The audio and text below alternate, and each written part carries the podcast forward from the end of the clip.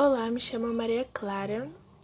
Hoje eu vou falar um pouquinho sobre a fermentação, principalmente a diferença da fermentação alcoólica e da fermentação lática. Bom, primeiramente eu vou explicar o que é a fermentação.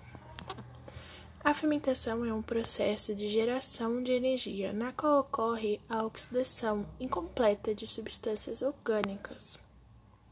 Bom, agora eu vou falar um pouquinho da fermentação alcoólica.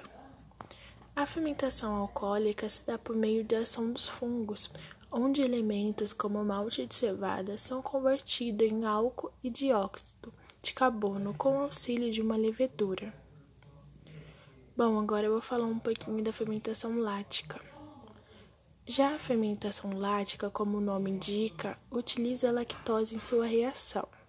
A lactose é quebrada em glicose e lactose, que adentram a célula para sofrer a fermentação e produzir energia e ácido lático.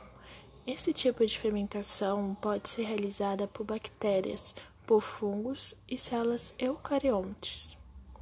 Bom, agora eu vou falar um pouquinho um pouquinho sobre onde podemos encontrar esses dois tipos de fermentação e vou dar um pouco de exemplos sobre eles.